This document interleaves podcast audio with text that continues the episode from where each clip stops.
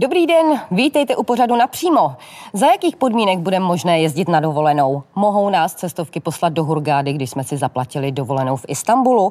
Co Ministerstvo pro místní rozvoj od, odpoví na vytýkací dopis Evropské komise kvůli Lex Voucher? A jak epidemie změní turismus v Česku? Pozvání do pořadu napřímo přijala ministrině pro místní rozvoj zahnutí Ano Klára Dostálová. Dobrý den. Dobrý den. Vy jste se dnes účastnila od dvou hodin videokonference ministrů, kteří jsou odpovědní v Unii za, uh, za cestovní ruch. Co je výsledkem té konference? Tak ano, ta konference byla dlouhá, málem jsem to ani nestihla, víte, že jsem přijela na poslední chvíli. Tak samozřejmě bavili jsme se o tom, no samozřejmě ten uh, vlastně ten takzvaný tour the table, to znamená, každý ministr vlastně říká ty opatření, jaká vlastně ta jeho země uh, zrovna vlastně zavádí. Shodli jsme se na tom i s Evropskou komisí, že je skutečně potřeba ty kroky dělat je krok za krokem, to znamená, abychom se vzájemně koordinovali v rámci otevírání hranic. Všechny země samozřejmě jsou připraveny na to, eh, prostě tam, kde ta epidemiologická situace je dobrá, tak abychom samozřejmě umožňovali prostě vstup eh, turistů na ta území. Eh, určitě se ještě v rámci ministerstev spíše zdravotnictví budou řešit ta povinnost těch testů. To znamená, i naše ministerstvo zdravotnictví chce připravit seznam těch méně rizikových a více rizikových zemí. Zároveň Evropská komise apelovala na členské země, země, aby skutečně zajistili maximální informovanost všech lidí, aby věděli, za jakých podmínek do té konkrétní země výjíždí. No a pro mě bylo i velmi důležité, protože 13 států Evropské unie přijalo svoji speciální úpravu právní, takzvaný Lex Voucher, tak i tady státy se vlastně ozývaly, že skutečně chtějí jakoby samostatně jednat s Evropskou komisí, že v každém tom státě je situace jiná a vyzvali jsme jako státy Evropskou komisi k větší flexibilitě právě i ohledně těch voucherů. Uh-huh. O těch voucherech se budeme bavit za chvíli, nicméně k těm podmínkám cestování. Takzvané ty covid pasy, jak se o nich hovořilo ještě před několika týdny, ty už nejsou ve hře? To dneska vůbec nebylo na stole, ani jedna země to nezmínila, protože si myslím, že tím, jak se to opravdu vyvíjí velmi turbulentně, tak skutečně se spíše řeší to, že ty země, kde ten vlastně výskyt nebo se zvládá ta vlastně epidemiologická situace dobře, tak spíše se asi bude debatovat i bilaterálně, že bychom vlastně si vlastně ty, ty občany mezi sebou zájemně vyměňovali bez těch testů. To znamená, to jsou samozřejmě otázky do budoucna. Určitě pro nás výborná situace je Řecko, Bulharsko, Chorvatsko, Maďarsko, takže samozřejmě bychom rádi s těmito zeměmi, tak aby ti lidé mohli vyjet na dovolenou a nemuseli mít strach, že tam někde budou schánět testovací zařízení, aby se mohli vrátit zpět k nám domů. Ale tohle určitě musí řešit zejména právě ministři zdravotnictví. Uh-huh. Uh, ta jednání, co se týče toho testování, uh, s těmi jsou i nějaká s dalšími zeměmi, kromě těch, které jste vyjmenovala? Tak to, samozřejmě já jsem vyjmenovala schválně uh-huh. ty, protože to samozřejmě pro uh, vaše diváky, to jsou tam, kde je moře. Určitě samozřejmě Maďarsko, jezdíme tam rádi, rádi do Lázní, není to úplně o moři jako takovém, takže samozřejmě sousední Rakousko a tak dále, takže těch zemí je spoustu, pro nás jsou velmi důležité i naše sousední uh, státy, jako je Slovensko, Německo, takže samozřejmě uh, ta, ta, ty rozhovory bilaterální pořád pokračují. Uh-huh. Uh, domluvají se státy na nějakém společném postupu s tím, že by ti uh, ministři chtěli vlastně po těch turistech uh, v těch státech úplně to samé? No to bylo předmětem právě té dnešní videokonference, kde právě státy volali od potom, aby to třeba i koordinovala Evropská komise, protože trošku jako i oni samozřejmě vydali 13.5. nějaké doporučení, ale to už většina států si musela nějakým způsobem poradit sama, takže spíše jsme volali po té větší koordinovanosti. Evropská Komise přislíbila tu větší koordinovanost s tím, že prostě eh, skončil vlastně ten závěr tím, že uděláme nějaké společné i webové rozhraní interaktivní mapy, aby skutečně ti lidé, kteří se chtějí vycestovat za hranice svého vlastně domovského státu, měli přesné informace od všech těch eh, vlastně států jako takových. To znamená, bylo by to povinností z těch států to naplňovat podle aktuálních informací. Uh-huh. A budou se třeba dělat rozdíly i mezi turisty, protože, protože asi třeba i pro některé země bude rozdíl, když k ním přijede někdo z Česka a když k ním přijede někdo ze Španělska. No tak to je samozřejmě na té konkrétní zemi. Jo? To znamená, oni si musí říct, že nějaké speciální guidelines bude. My jsme samozřejmě třeba mluvili o tom, že by bylo dobré, aby byly jasné pravidla hry, jak ten klient se vlastně může chovat v hotelu, protože co si budeme říkat, pokud samozřejmě vás někdo posílá na dovolenou, kde to bude, promiňte mi ten výraz, plexisklová dovolená, tak samozřejmě ten klient tam může jet, ale musí vědět, za jakých podmínek na to území vstupuje. Zda budou skutečně omezené nějaké služby v tom místě, nebo skutečně to bude dovolená se vším všudy a tohle by si měl každý zvážit. Uh-huh. Co se týče testování, tak eh, přece jenom jsou ještě některé země, které ty testy zřejmě budou požadovat. Eh, asociace cestovních kanceláří si myslí, že by vlastně ty testy měly stát třeba maximálně 500 korun. Tak to samozřejmě jako určitě to dělají a myslí si to pro blaho svých klientů, to znamená, aby lidé vyjížděli za hranice. Na druhou stranu samozřejmě ty země tam zohledňují náklady za to testování. My jsme o tom hovořili na, na vládě. Zatím tedy ta cena je tak, jak o tom hovořil pan minister zdravotnictví, to znamená necelých 1700 korun. Spíše jde o to, aby skutečně byly státy a byla ta nabídka k tomu moři, kde ta situace není nijak už závažná, zvládají to ty státy velmi dobře a to moře tedy bude dostupné. Na druhou stranu rizikové země jako Španělsko, Francie, Itálie, tam si myslím, že i my budeme trvat na tom, že pokud někdo chce takzvaně vyrazit do této země, tak při zpáteční cestě bude povinné to testování, to znamená takzvaný PCR test. Uh, co karanténa? Bude povinná ještě po návratu? No tak eh, pokud to bude z těch rizikových zemí, tak buď tedy ten PCR test, anebo povinná karanténa 14 dnů. Takže, ale my se snažíme samozřejmě odbourat to testování do těch zemí, kde ta situace je skutečně dobrá. Už jsem o těch státech hovořila na začátku, mluvili jsme o tom i na vládě, že situace Bulharska, Řecka, Chorvatska, to znamená těch nejbližších moří, teď mluvím, tak samozřejmě ta, ta je zatím docela dobrá, takže tam se budeme snažit o ta jednání tak, aby to testování vzájemně být nemuselo hrozí v některých státech, že třeba když eh, přijede k ním turista, že by šel do karantény? No to jsou přesně ty podmínky, o kterých jsme hovořili dneska s Evropskou komisí, že musí ten každý klient, a teď už je to cestovní kanceláři nebo vy jako individuálně vyrazíte samozřejmě do té země, mít jasný v ten moment a v ten čas, kdy vyjíždíte na tu dovolenou ty přesné informace o té zemi. Že vy musíte vědět, jestli vás spustí na území Španělska pouze s testem, co vás tam vlastně čeká, zda se vám opravdu nestane, že překročíte hranice a zavřou vás do místní karantény. To jsou všechno informace, které musíte znát. Co se týče těch voucherů, o kterých vy už jste mluvila v úvodu, Evropská komise zaslala uh, vašemu ministerstvu vytýkací dopis, takzvaného huláka, jak se říká.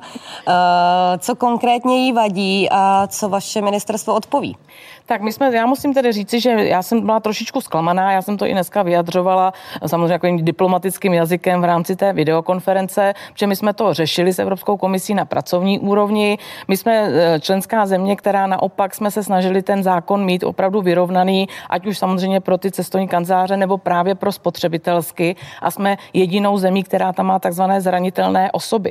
To znamená tam, kde se to těch lidí skutečně dotkl ten koronavir, to znamená ztratili práci nebo museli být na překážkách zákonník práce, paragraf 207, 208, těhotné ženy, seniori, zdravotně postižení, opravdu ta skupina je obrovsky široká, tak tito lidé podle současné evropské směrnice mají nárok na tom voucher odmítnout a musí dostat peníze do 14 dnů, to znamená i hned. Lidé, kteří se to nedotkli, tak samozřejmě tady je ta ochranná lhuta pro ty cestovní kanceláře, protože na rovinu já musím říct, že kdybychom neudělali žádné opatření, cestovní kanceláře by samozřejmě ty peníze nevraceli, protože oni nemají z čeho, oni mají na zá zálohách v zahraničí 2,9 milionů, miliardy pardon, korun, tak by to skončilo všechno u soudu. To znamená, ty současní klienti by ještě platili výlohy za právníky, za soudy a tak dále, což se nám připadalo skutečně velmi nevhodné, tak jsme se snažili tu proporcionalitu do toho dát mezi právě spotřebitele a ten business sektor.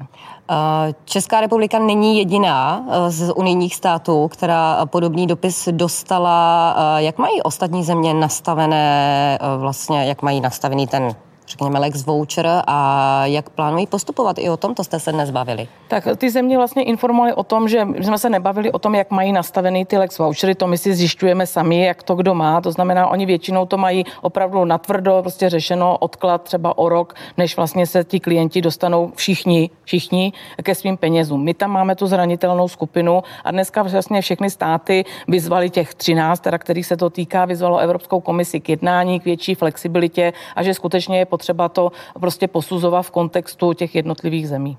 Uhum. Myslíte si, že uh, uspějete u Evropské komise s touto odpovědí, že vlastně my máme tu zranitelnou skupinu, ano, ano, ta je tady vyjmenovaná, kdo všechno může dostat peníze hned, ale vlastně ostatní, řekněme, úvěrují, úvěrují uh, cestovní kanceláře. Tak já bych to nenazvala úvěrují. Já tohle slovo nemám ráda, protože samozřejmě pokud se vám nic nestalo, tak vlastně si jenom odkládáte tu dovolenou v čase. Ten voucher není o tom, že byste jim tam nechávala peníze, ale že si v průběhu těch, toho dalšího roku můžete vybrat, jakoukoliv jinou dovolenou, nebo samozřejmě trvat na tom, že chcete tu dovolenou prostě adekvátní tomu, co jste si zaplatila. Můžete si vybrat měsíc, můžete samozřejmě s cestovní kanceláří diskutovat a když toho nevyužijete té ochrany lhuty a po 31. srpnu 21 řeknete, že ne, tak vám samozřejmě cestovní kancelář ty peníze vrátí. Takže my se pořád pohybujeme v intenzích té evropské směrnice a je potřeba eh, si tyto věci říci.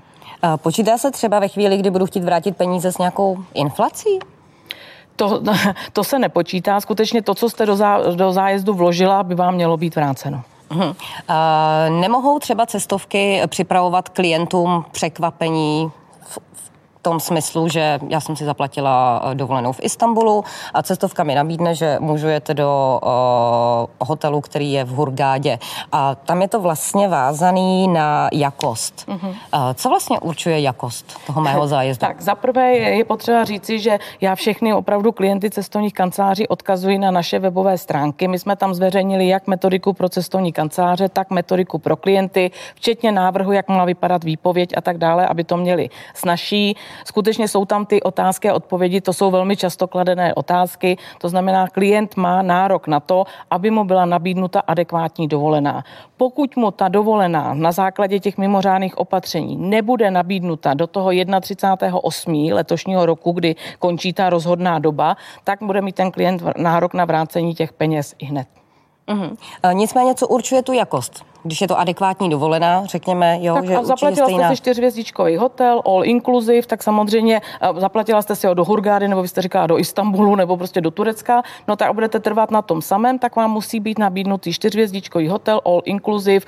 Samozřejmě měla jste třeba na, právo na to, že jste chtěla být hned blízko pláže, to znamená, určitě vám nemohou nabídnout hotel 8 kilometrů pěšky od pláže. Uh-huh. Uh, Evropská komise tvrdí, že ve chvíli, kdy neuposlechneme nějakých jejich výtek nebo si nevezmeme k srdci vlastně ta doporučení, která nám dá, tak eh, že nám hrozí nějaké sankce. Jaké to jsou sankce? Tak samozřejmě ta Evropská komise ale hned v zápětí řekla, že ten dopis v žádném případě není takzvaný infringement. Skutečně ta Evropská komise vlastně volá po těch jednáních a my se budeme bavit o tom, že i princip proporcionality by měl být a je to i evropské právo a ten princip proporcionality je nad evropskými těmi směrnicemi, takže my samozřejmě toto budeme řešit. Pokud by samozřejmě Evropská komise trvala na nějakých dalších opatření, tak samozřejmě já se absolutně nebráním úpravě toho zákona, ale dneska si skutečně myslím, že na rozdíl třeba od jiných států, kteří to mají teda striktně pro všechny, bez diskuze, jako odložený ty platby vlastně o třeba i déle jak rok, tak my tam tu zranitelnou skupinu máme, takže fakt to bude záviset na tom vývoji a na tom dialogu s Evropskou komisí. Uh-huh. Uh, dokdy máte odpovědět a dokdy bude nějaký výsledek co se bude dít potom? Vy vlastně předložíte odpověď, budete se hájit, předložíte nějaké argumenty a Evropská komise potom tak já musím říct, že už se začínají koordinovat ty státy mezi sebou, protože to samozřejmě těm státům nelíbí, protože to přišlo pozdě, to znamená, ty státy už se museli zachovat podle určité situace. Ta odpověď má jít do 28. května, ale mezi tím už nás i kontaktují jiné státy, že bychom třeba připravili i společnou pozici vůči Evropské komisi takže, a Evropské unii, takže my to samozřejmě toto budeme sledovat, ale znova říkám, já spíše jsem zastánce těch bilaterálních jednání a vysvětlit si ty konkrétní vlastně vstupy těch jednotlivých zemí. Uh-huh, takže země uh, postupují společně v tomto, budou My budeme společnou... určitě taky postupovat společně, my se tomuhle rozhodně nebráníme, protože jsme všichni takzvaně ve společném problému. Na druhou stranu určitě budu chtít využít i té bilaterální schůzky a právě vlastně i komisi, protože ona to vzala unblock všechny země a nese studovala vlastně dílčí ty zákony jednotlivých zemí a znova říkám, v náš prospěch si myslím, že hraje ta velice široká zranitelná skupina, za kterou jsem byla i kritizována cestovními kancelářemi, ale my jsme skutečně to brali, aby to bylo proporcionální proporcionální. Vy jste říkala, že jste si zjišťovala eh, vlastně, eh, jak vypadají, řekněme, Lex Voucher v ostatních zemích, tak eh, liší se vlastně ta naše verze od těch ostatních zemích? Budeme v tomto mít výhodu a chápu to správně, že pokud vám se nepodaří Evropskou komisi přesvědčit tím, že vlastně myslíte i na tu zranitelnou skupinu, tak potom se připojí Česko vlastně k nějaké hromadné odpovědi, k nějakému hromadnému ne, ne, ne, postoji. Ne, ne, my samozřejmě ty státy, kterých se to týká, už se koordinují dneska. To není něco uděláme teď a pak, když podle toho, jak uspějeme se připojíme. My samozřejmě s nima budeme držet tu lineu, protože si myslíme, že ten princip proporcionality by měl být zachován, že skutečně ty státy, které vlastně k tomu přistoupily, jich opravdu hodně, včetně silných států, jako je Francie, Německo, eh, Malta, Kypr a tak dále. Opravdu těch států je eh, celá plejáda, takže jsme to samozřejmě dělali v dobré víře, protože přece není možno na úkor jedné skupiny zlikvidovat úplně tu druhou skupinu. A ten princip proporcionality určitě budeme komunikovat s Evropskou komisí společně. Na druhou stranu, my máme jako Česká republika výhodu v tom, že jako jediná země tam máme tu zranitelnou skupinu. To znamená skutečně oblast lidí a docela širokou. To znamená, že komise říká, že mohli být znevýhodněni koronavirovou krizí, protože přistoupila k tomu doporučení, jakého přistoupila, ale to my řešíme. Ti, co jsou dotčeni koronavirovou krizí, tak mají nárok na to odmítnout voucher a dostat peníze hned. Co kdyby Evropská komise nevyslyšela ty argumenty eh, nejen Česka, ale i ostatních států, co by se potom stalo, kdyby vlastně smetla Lex voucher ze stolu? Tak tam se samozřejmě asi budeme i s těmi ostatními státy koordinovat, jak k tomu tedy budou přistupovat. Ono samozřejmě všechno je, je v čase, protože všichni to máme udělané jenom na ta mimořádná opatření, že směrnice vlastně takovouhle pandemickou krizi nepředpokládala. To jsou samozřejmě jenom nějaké dílčí problémy, které jsou samozřejmě ve směrnici eh, nyní zakotveny, takže určitě se pak eh, domluvíme, jak tedy postupovat. Zda, protože dneska třeba i na té videokonferenci já jsem mluvila jenom o tom, že státy vyzvaly k flexibilitě, ale zároveň se právě hovořilo o tom, že bychom se měli podívat na tu směrnici směrem do budoucna, tak aby to tam bylo jednoznačně zakotveno. Tolik k zahraničnímu cestování, teď k tomu domácímu. Vy vyzýváte eh, lidi, aby strávili pokud možno cez eh, vlastně dovolenou doma, aby podpořili domácí cestovní ruch. Jak vypadá třeba eh, podpora od státu, protože to je nejvíce, nejvíce postižené odvětví pandemí? Přesně tak, my tomu říkáme projekt dovolená v Česku, kde stát skutečně vlastně hledá ten ideální vlastně model k tomu, jak vlastně nastartovat tu místní domácí ekonomiku, to znamená podpořit naše ubytování ubytovatele, naše restaurace, naše vlastně eh, všechny aktéry, které mají jakékoliv volnočasové aktivity a tak dále. Eh, debatovali jsme na začátku o tom, že by na té poukázce se podílel stát, zaměstnavatel a tak dále. Zase samozřejmě teď jsme dostali docela oprávněný vlastně od zaměstnavatelů, že oni mají teď velké problémy a ta představa, že budou jako přispívat teď na voucher dovolený, že samozřejmě se jim to líbí jako projekt, ale do budoucna. Takže teď samozřejmě eh, řešíme, zda by to k tomu vlastně jako spotřební poukázky zakázky vlastně nepřistoupil pouze stát.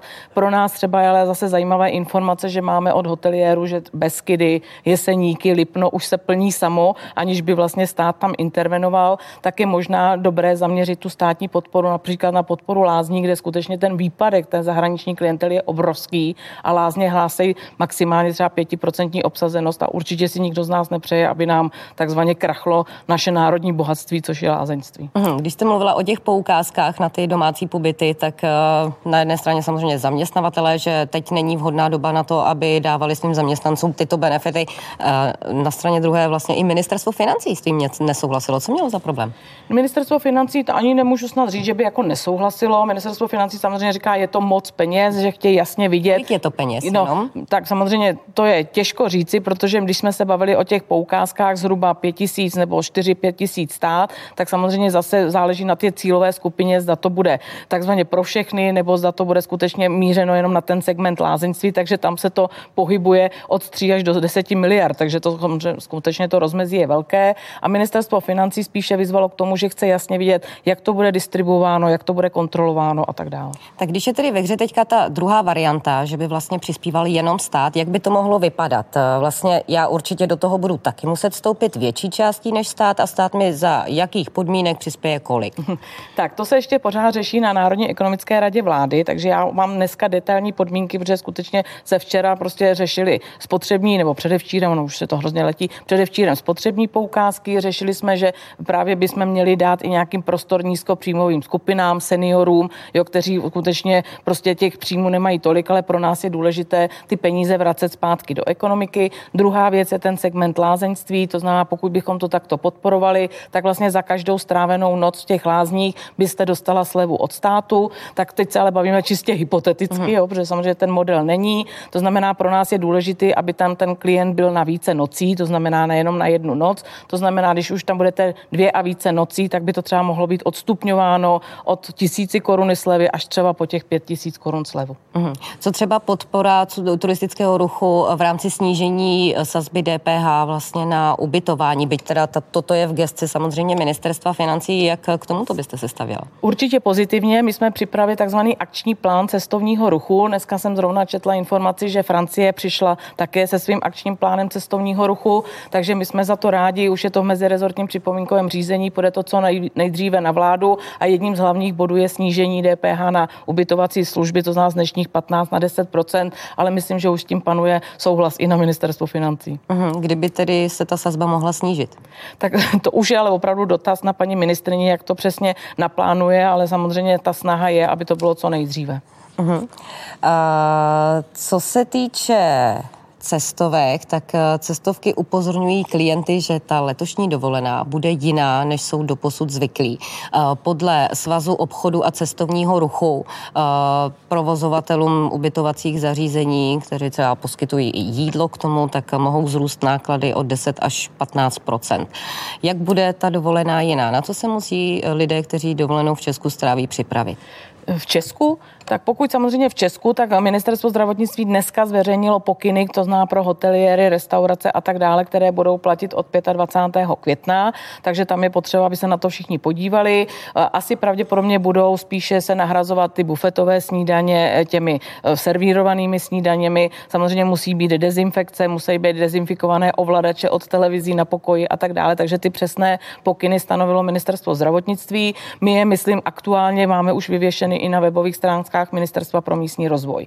A takovéto pokyny, jako má Česká republika pro hoteliéry, by samozřejmě měly mít i to ostatní země pro ty své hotely a to jsou přesně ty informace, o kterých by měl být host informován, aby se mu skutečně nestalo. Promiňte, že to takhle řeknu, že na snídani bude takhle sedět jako s kšiltem a bude samozřejmě mít nějakým způsobem omezenou tu dovolenou. Mhm. Myslíte si, že takto se dovolená změnila už eh, nastálo, nebo že někdy ještě zažijeme dovolenou, na jakou jsme byli zvyklí?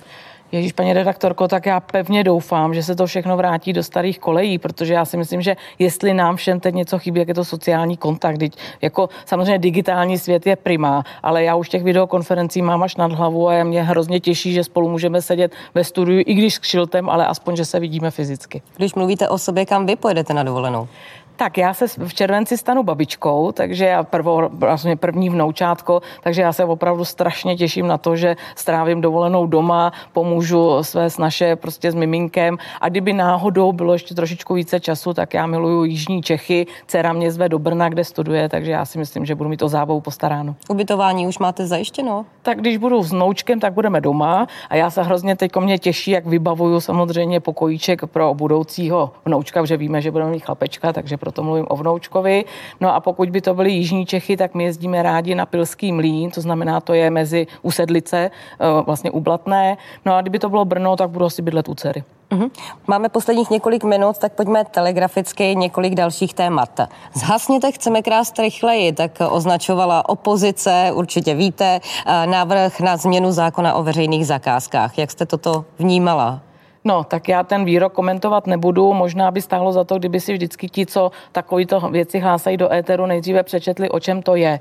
My jsme samozřejmě ten zákon připravili proto, že sama Evropská komise doporučila po ukončení nouzového stavu, aby státy nakupovaly takzvaně ve zrychleném jednacím řízení bez uveřejnění. My jsme ten zákon, vlastně tu novelu, připravili skutečně na odstranění administrativních překážek pouze u dvou typů jednacího řízení bez uveřejnění. To znamená krajní naléhavost, anebo pokud jenom jenom jeden jediný dodavatel. A my samozřejmě jsme to dávali ten zákon do souladu s evropskou směrnicí, protože my jsme si vlastně během minulých let do té směrnice dali více překážek pro naše zadavatele, než mají ostatní evropské státy. Nikde není napsáno, že když se vám nelíbí nebo nezdá ten dodavatel, že nemůžete ověřit kvalifikaci, že nemůžete ověřovat zaknihované akcie. To všechno dělat můžete. Jenom my, na rozdíl od jiných členských zemí, to máme jako povinnost. Takže když pak vlastně startujete tu soutěž, to znamená nabídnout například nějaký dodavatel velmi výhodně ochranné pomůcky, všechny ti státy se na něj budou orientovat na toho dodavatele tím jednacím řízením, tak jenom u nás ten podpis smlouvy bude daleko delší, protože budete muset, muset a mít povinnost ze zákona mít doplatky, nedoplatky na daních, nedoplatky na sociálním a zdravotním pojištění. Ty ostatní státy to nemají jako povinnost, to znamená, tu smlouvu mohou uh, uzavřít daleko rychleji. Nebo se objeví dodavatel léku, například za, za mořem, ve Spojených státech a tam samozřejmě není povinnost mít zaknihované akcie, ale u nás ano. A teď ta představa, že než si zaknihuje akcie, to je 6 měsíců, to nám ten lék teda opravdu asi vykoupí někdo jiný. Tento zákon nakonec půjde eh, do klasického schvalovacího procesu, neprojde tím zrychleným, eh, kdyby mohl začít platit, respektive pokud projde. Tak my samozřejmě o tom budeme debatovat na půdě poslanecké sněmovny. Mě spoustu poslanců avizovalo, že by chtěli ještě nějaké další úpravy eh, v zákoně o zadávání veřejných zakázek. Tomu já se ale bráním, protože my máme teď v řádném mezirezortu novelu zákona o zadávání veřejných zakázek. Já skutečně bych to orientovala, pokud tak jenom k tomu vlastně těm odstranění těch administrativních překážek u toho jednacího řízení bez uveřejnění. Požádám, samozřejmě uděláme k tomu asi jednání všech klubů, domluvíme se, zda tedy, aby to mohlo jít třeba v 90, to znamená ve zrychleném režimu, tak aby jsme i my jako Česká republika byli konkurenceschopní na trhu. Mhm. Co takzvané nájemní prázdniny, protože poslanecká sněmovna nakonec přehlasovala eh, Senát a lidé mají možnost žádat o odklad nájmu. Eh, nicméně eh, úřady práce, které mají vydávat nějaké potvrzení o tom, že jsem v souvislosti s epidemií přišla o zaměstnání, nemají za prvé metodiku a za druhé někteří pochybují o tom, že mají kompetenci vlastně něco takového, že, ma, že, že, že, mají, že mají zmocnění. Nebude to v praxi působit problémy? No určitě ne že ta metodika byla hotová do týdne. Ta už dávno samozřejmě má k dispozici jak úřad práce, je to i na našich jako webových stránkách. Mě ale spíše tady u toho zákona těší, že my jsme fakt reagovali na to, že když se někdo dostane ze dne na den, bylo to všechno řádně, ty lidi platili nájem a najednou vlastně se eh, přišli o příjmy opravdu ne jejich vinou ze dne na den, tak aby se ještě nestalo, že dostanou výpověď z nájmu kvůli tomu, že se to zdrželo. Takže skutečně nejde o odklad placení nájemného, ale jenom o tu nemožnost podat výpověď. Eh, samozřejmě mezi tím ty lidé si můžou vyřídit dávky a tak dále. Prostě je tam spoustu i jiných pomocí pro podnikatele a tak. Ale musím říci, že se to v praxi, tak jak my to zjišťujeme, aplikuje velmi málo, protože většinou došlo k dohodě mezi pronajímatelem a nájemcem. Co stavební zákon? Protože eh, vy chcete, aby vlastně už příští rok platil, eh, zakládá si na něm i prezident Zeman, protože ho zmiňoval ve svém eh, vánočním poselství. Neposunula třeba jeho tvorbu nebo ten proces pandemie? Tam musím říci, že ne, protože já jsem trvala na tom, že kolegové nesmí jako zastavit práce na stavebním zákonu, protože to je opravdu zásadní norma pro naše budoucno a všichni samozřejmě víme, že nejlepší cesta, jak se dostat z krize, je se proinvestovat z té krize. Takže nezastavili. My jsme samozřejmě teď na konci května budeme posílat už do legislativního procesu vlády. Je pravda, že jsme vyhověli ombudsmanovi, který psal, že vlastně na to další kolo připomínek jsme tam dali velmi krátkou hutu, tak tam jsme tedy vyhověli a prodloužili jsme to do toho 21. dubna. Teď intenzivně podstatě každý den se už odstraňují ty poslední věci, které se třeba potřebujeme ještě vysvětlit, ať už jsou to z rezorty nebo s jinými partnery. A toho 27. to odejde do legislativního procesu. Červen, červenec samozřejmě bude legislativní proces vlády, pak to schválí sama vláda, tak aby to mohlo být, eh, pokud to tedy schválí, tak aby to mohla být na jednání sněmovny v září. Uh-huh. A co audit o údajném střetu zájmu pana premiéra Babiše? Vy jste vlastně dostali odklad pro to podání od odpovědi, eh, máte ji podat do 5. června, už je hotová? Tak já jsem zrovna dneska měla poradu vedení, takže jsem se ptala paní náměstkyně Národního orgánu pro koordinaci. Ona říkala, že v podstatě jsou připraveni a že si myslí, že skutečně ten audit odejde dříve, ta odpověď na ten audit, než až toho 5.6., ale konkrétní datum po mně nechtějte, protože já jsem se nepídila, jenom to pro mě byla zajímavá informace, že to zvládají i dříve. Co v té odpovědi bude? Tak to jsem se také nepídila, jsem se nepídila ani o tom konkrétním datu, tak skutečně to je prostě debata mezi Národním orgánem pro koordinaci Evropskou komisí. Já opravdu ctím jako partner to, že komise nás vyzvala k režimu důvěrné, takže to jsou jenom auditované subjekty a to skutečně není minister pro místní rozvoj. Takže nemůžete ani prozradit některé z argumentů, vlastně, o které. No, které nemo, za prvé tu odpověď já nemám k dispozici, to znamená, tam není žádná supervize ministra, abych já si pročítala jako to, co ti kolegové navrhli. Národní orgán pro koordinaci je tím tím koordinačním místem. Auditované subjekty jsou jednotlivé řídící orgány. Oni se vlastně domlouvají, jak má znít ta odpověď. Samozřejmě je to i pod vedením prostě ministerstva zahraničních věcí, který by nás případně potom zastupoval u těch dalších řízení. Takže to je absolutně mimo politickou sféru a já si myslím, že to je tak správně. Myslíte si, že tou odpovědí je to skončí? No tak to samozřejmě uvidíme. Evropská komise zase na ten do, bude samozřejmě nějakým způsobem reagovat na tu odpověď. E, sám pan komisař Hahn říkal, že si myslí, že takové to skutečné finále, že jsme se přeli o to, co to je finally report že jo, a tak dále, že bude až nejdříve na podzim. Uh-huh. Takže na podzim uh, bude úplně jasno tak definitivně. to samozřejmě uvidíme, protože pokud nás třeba komise vyzve zase k dalšímu třeba i bilaterálnímu jednání nebo takzvanému slyšení v rámci Evropské komise, jo, je velmi těžko tohle říct, jaké konkrétní termíny budou. Uh-huh. Dobře. Paní ministrně, já vám děkuji, že jste byla naším hostem v pořadu napřímo. Tímto se s vámi loučím. Přeji hezký večer. Já také přeju hezký večer. Politici, klíčové osobnosti Česka, témata, která vás zajímají. Budu se ptát za vás napřímo, vždy ve středu v 17.45. Bye.